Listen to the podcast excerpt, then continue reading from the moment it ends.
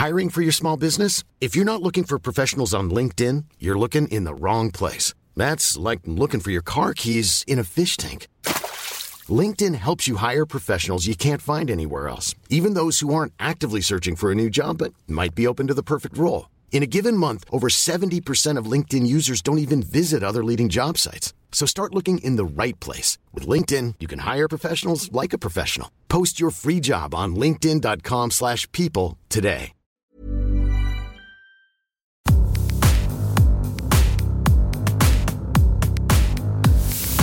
Welcome to The Walking Dead Season 8 series special with Howell and Jamie on the box set. How are you? Matt Wonders couldn't be with us tonight. Dang it, Matt. Week two, and it all falls apart. We knew it. We knew this would happen. What else? Did you watch it? Have you watched it? Have you watched episode 2? Of course, episode 2 has been fully consumed, digested, and I've spewed out some thoughts onto a piece of paper. Okay, well, I didn't write notes this time. I couldn't kind of bring myself to write notes. I have to say I was just hugely confused and disappointed by episode 2. I know what you mean. As far as confusion goes, I was wondering what the hell was going on at times. Especially the beginning. So we first tried to watch this the night it came out, and we'd been out to celebrate something, and we'd had a couple of drinks, myself and the lady wife, and we sat and watched. About 5 minutes in, we went, I don't know what's going on, neither do I. We'll leave it. It must be because we're drunk. So we left it. We watched it again 24 hours later, and still was as confused. It's like... It just felt over-directed at the beginning, like this mugshot of everybody, all their faces slow-mo appear. That slow-mo close-up was really annoying and a little bit pretentious. Pretentious is the word. And then I was just unclear. When was this happening? Have we gone back in time, or is this straight? No. So this must be straight after what happened last week, right? Yeah, and clearly this is the plan that in... full flow now that they were meant to go, and whilst the Sanctuary and Negan were preoccupied with the infiltration of the base via the zombies, they were going to then take this sort of side armory, this side base, and take it over, take prisoners and take more weapons, and then attack the Sanctuary. I think that was the aim. That's what I'm gathering, but I have to say, as far as I know, I don't need them to explain the plot in great detail. I don't need them to elaborate on what is going on. But it'd be nice if they just gave us a little inkling at times. A map. It was like I said last week. The one thing I was missing from the first episode and from this is just at some point, if you're going to do this linear strategy thing, then have everyone round a Monopoly board at some point going, yes, okay, so these are here, we're going to come at it from this angle each, these teams are going to be like this, because at the end of last week, it ended great success, really. They all drove off into the sunset.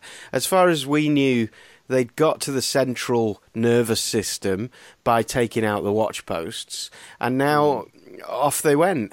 And it suddenly seemed to be that everyone was in great peril all of a sudden very quickly, when it hadn't kind of set that up. And so I was just really, really confused. I get it now, but now I'm just confused as to why they didn't explain that better. And I do want to come out with, positive-wise, what I am pleased with. And it does relate a little bit to the map thing. I would like a little bit of an exposition on that, but I'm glad that they've not done what Game of Thrones did. I'm glad that they've thrown us straight into war, straight into battle, straight into proper... I mean, I know it's just a lot of gunfights at the moment, which can be quite dull in their own way. But I'm glad that we've gone straight into the meat and two veg.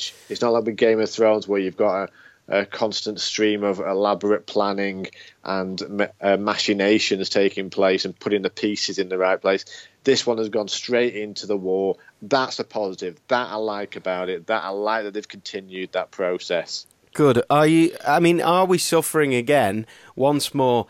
I spent every 5 minutes last week saying to you, when you watch these as a binge, it's the best TV series ever. When you wait week for week, an episode like this is just so frustrating.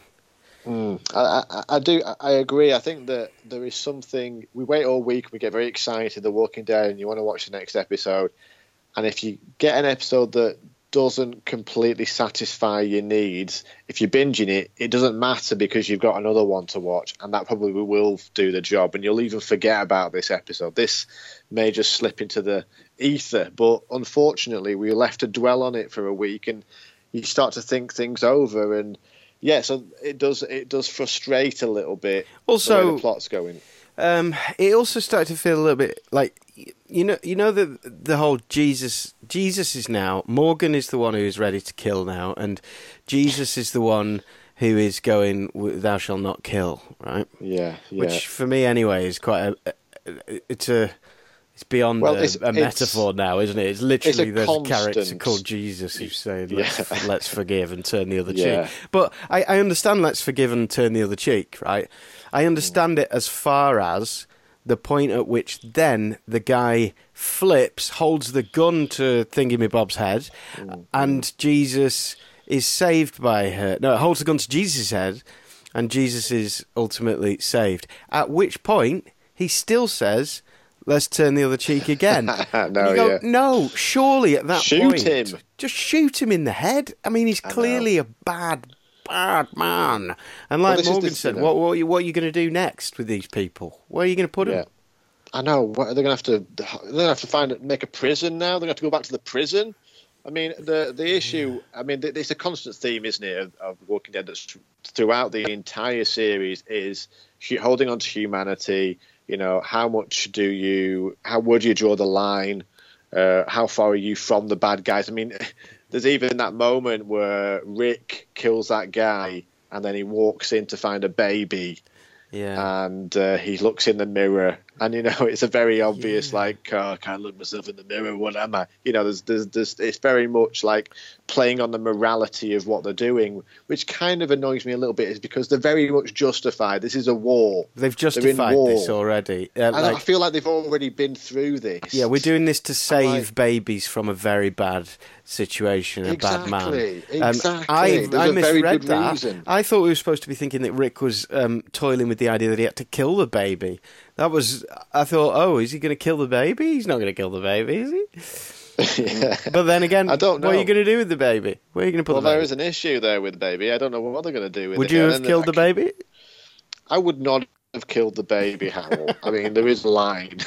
There's a line to your bone idleness, and it's drawn at killing babies.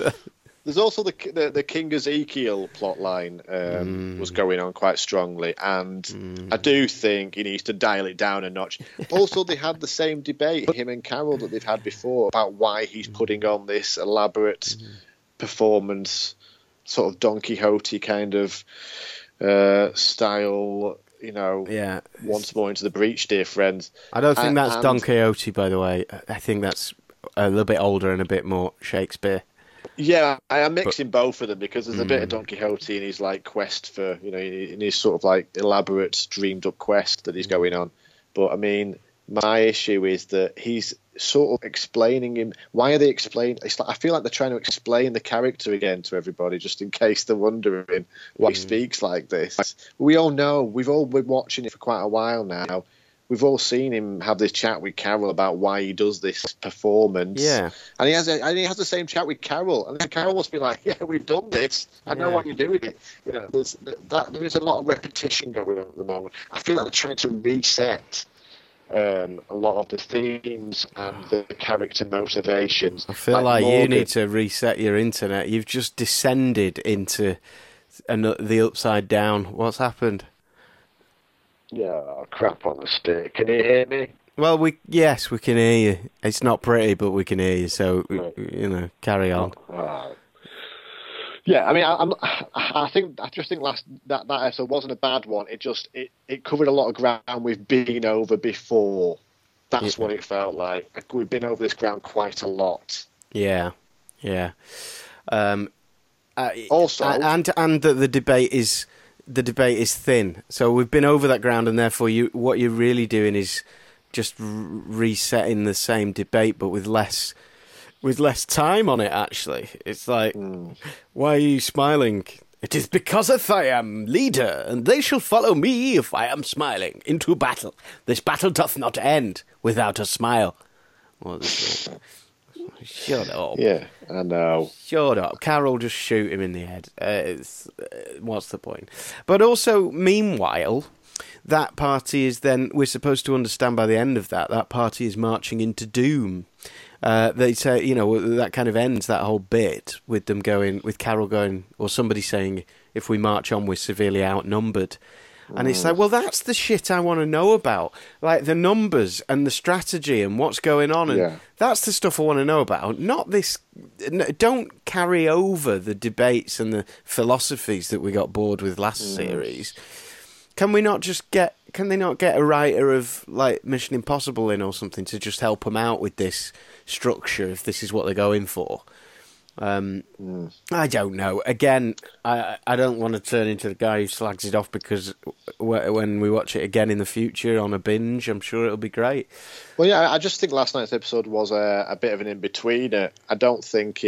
I think it was trying to connect the dots. And well, they'd set themselves up. They'd been saying so much in all their interviews that it's like, oh, you ain't just going to have the old like big episode one and then downer episode two. It's going to be bang, bang, bang, first 5 episodes. And it's like, yeah, I can see that. Again, I'm worried that they're trying to please instead of just telling the story. It's like just if Game of Thrones has done one thing well, it's just stuck to its guns and gone, well, this is our world, step into it. Yeah, it's hard. It is a tough line, and I do think that the first episode and the second episode should be watched very closely together. Rather than, I think they should have done a double episode to start the premiere, to start the series, because we need to know more, and we need to move forward quicker with, or at least establishing where we sit within this kind of current battle and what the plan is, which has been loosely kind of sort of explained, but not into an extent where I feel like I don't really understand why they're suddenly losing. So Negan's forces are suddenly going to be coming to the rescue now, are they? Yeah. Is that what it was ending with? Yeah, it's like they've got past all the outposts through quick trickery, and now they're trying to exterminate them, or they're working back outwards, perhaps. But it doesn't quite add up. We seem to be concentrating more on things like Power Morgan. What did you think of the resurrection of Morgan? I think the problem with Morgan is that it's either one extreme or the other. He either won't kill or he'll kill everyone. He can't just be like, you can't find that middle ground of I'll just kill a few of the baddies, and you know, for him, he just gets very confused, doesn't he? When he has to do. He doesn't like being in between. He has to do one or the other. So I'm killing or I'm not killing, and it's very hard for him to deal with. Yeah. Also, there's a whole bit. Well, he says, you know, I can't be killed, doesn't he? And he actually proves it by not being killed. I don't know what that was about, but he must be starting to build up a little bit of a god complex. I know. I think he has. That's going to unravel. But again, having a character say, I cannot be killed, right? It's not Walking Dead, that. They didn't do the horror tropes that obviously in Series 1. You might be able to sense it, so you suddenly go, oh, why are we spending a lot of time on Dale in this episode? Right. But then quite often they wouldn't kill Dale. Like, you'd think that was where it was going, and they kind of wouldn't. In this one, they've gone all out. I will not die. And then suddenly, in the quick as a flash, came to an advert break, and Sarah and I sort of both went, was that Morgan who just got shot? Did Morgan just get shot? And then 1 quarter later, cut to Morgan waking up, and suddenly this 50-year-old man marches through a building just going poof, poof, poof, poof, poof, poof, just indiscriminately killing before thinking about where the enemy is or whether it's friend or foe, and does this amazing RoboCop routine. Yeah. And I just don't feel... Here's the problem with episode 2 all around, from the King to Morgan, even to Rick standing above the baby. I didn't feel anything. I didn't feel emotionally because moved. Like, I think you're right. I think what the problem is, like, because we don't understand exactly what the plan is, the stakes aren't high enough in our heads, so we're not feeling the level of danger and thrill at what is taking place, because we don't really understand how this plan is meant to play out. We're not sure what the end result, you know, we're putting pieces together in our head as we go, which means we're not really kind of invested in it. So it just means you're kind of wandering around going, oh, that's why they're doing this now, and that's why they did that. And while you're doing that, you know, you're kind of losing kind of, you're detaching from what is actually, you're supposed to be engaged with this really fascinating battle and strategy that's taking place, because we don't understand it, and we don't understand the stakes. Yeah, we're not invested in it completely. No, that's true. But not just stakes, but depth of arguments that we've had before. We just seem to be going over ground that we've gone before. Yeah, and I do, and that's the thing. Like, I don't know why. I don't think Rick needs to spend too much time searching his soul anymore. Oh, if Andrew Lincoln has to... Andrew Lincoln goes very quickly to complete and utter loss in his face, you know? There's like, he's on fire, or there's just like this... and he went very quickly to that. But I'm hoping next episode we're going to see him try and... He's going to try and wake this guy up who he remembers from way back. Oh, right. So, yeah, so we met an old character from back in series 2 days, I think. I don't remember. Atlanta, he said. Atlanta. So... Which was that series 2 or 1? Yeah, it was series 1. Yeah. Wow. I had no idea who he was. I've not even tried to search him, but I mean, apparently he did appear he left the group. Yeah, quite early on. Yeah, didn't obviously. He's now on the other team. Yeah, and I mean, surely if you were that guy, right? Okay, so you've witnessed Negan burning people's faces, and therefore you are Negan. You're willing to comply for the greater good. And you've radioed it in, but you would still go, oh, look, I've radioed it in, but give me your pitch. Give me a pitch.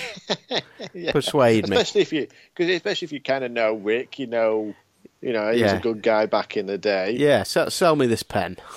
You know, it's like, come on, okay, maybe. Well, so perhaps he'll be persuaded, but that has always annoyed me a little bit, of like the level to which people are committed to Negan is sometimes a little bit nuanced, as in the case of McBurnyface.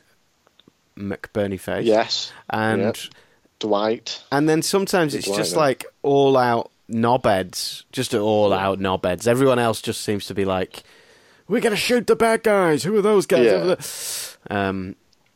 Anyway. I didn't mention as well last week that, you know, the whole, like the Negan line where he says to the Reverend guy, I hope you've got your shitting pants on. Yeah. I loved that line. I thought, great. Yeah. But then he explains it by going, because you're going to shit your pants. You don't need to say that line. We get it. We get that he's got the shitting pants on for that reason. Understand? But it's like, you do not need to say that bit. Yeah, but you do if you're Negan, because you love the sound of your own voice. And you've got the captive audience. That's... Yeah. And I think he delivers it quite knowingly, those lines, because you're gonna need. But it is a bit Alan Bartridge. I hope you've got your shitting pants on, because you're gonna shit your pants. Yeah, but anyway, I don't think this was the strongest follow-up. It wasn't. Let's not dwell on it. We weren't emotionally moved. We were a bit confused of what's going on. But maybe not every episode has to be a classic. We don't expect every. No. But like we were talking about with the whole morality of what they're doing, I feel like they need to do it. I feel like they're doing it because they think the audience needs us. We need to justify them doing all this killing. We don't anymore. No. We're 8 seasons in. We understand that Negan is an absolute psychopath, and a lot of his followers are. Yeah. You are completely allowed to kill as many of them as you want, and I will not hold a grudge against any one of you. No. Don't worry about that. Yeah, in fact, you've just rallied together and come up with a plan, apparently, that we haven't seen, but a surefire plan that is based on the difference between good and evil. It's the Allies versus the Nazis. That's the point. We get it. Day 1, hour 2 of this battle, everyone's debating what it is to be good and bad. Flipping heck. Get on with it. Just kill them. Kill them all. Exactly. All right? We're fine with that. And you know what? Rick even gave them a chance in episode one. You can join us. Come on. Yeah. So you've given them the way out. Ah, precisely. Now you can kill them. Precisely. Right. Anyway. Well, there we go. Good. Have you watched Stranger Things 2, Jamie? 3 episodes in, Howell. Oh, great. Well, we're going to have to talk about that when it's over for you. How are you finding it so far? I thought it was a bit slow the first couple of episodes, but the episode 3 was really good, and it's got me excited. Okay. Have you finished it? I've finished it, and I loved it. But it is hard because not only is this a series about nostalgia for those of us who grew up in the 80s, but now you're nostalgic about series 1 as well, and you're looking to recreate that feeling. And I think part of the issue is that. Series 1, you weren't just straight into nostalgia, you were straight into sadness in Series 1. So you had the very reflective, shoegazing sort of music straight away. Whereas in this one, you kind of have to start with a fairly happy world, and it makes it more difficult to then get into it. That's my theory. But as soon as everyone's miserable, it's back on track. Bang on. Yeah, I'm enjoying it. I was worried about it when I first started it again, but I'm enjoying it now. Good. They've got it. They've done a good job by the looks of it. Good to hear. Safe hands. Yeah. I do like Sean Astin being in it as well. Great. He's great. Oh, you can't beat a bit of Samwise Gamgee. He's also the perfect man. You know, he is what everyone wants in a husband. And yet he's portrayed as, you know, not the husband. Who do you want? Hopper living in a shack? I don't think that's going to wash after about 5 minutes. But I'm going to say this, and I don't know anything, but I've got a theory that Sean Astin's character is a little bit of a bad guy, really. That's what I've been touted. Yeah. Well, you find out. But you're absolutely wrong. Right. Oh. See you next week. Yeah. As usual, if you want to email us, studio@theboxsetpod.com. Thank you. And goodbye. Cue music. Guitar lick. Right. Oh, we got music. Well, my theme tune. Oh, that. Oh, we're still using it, are we? Jesus. Ugh.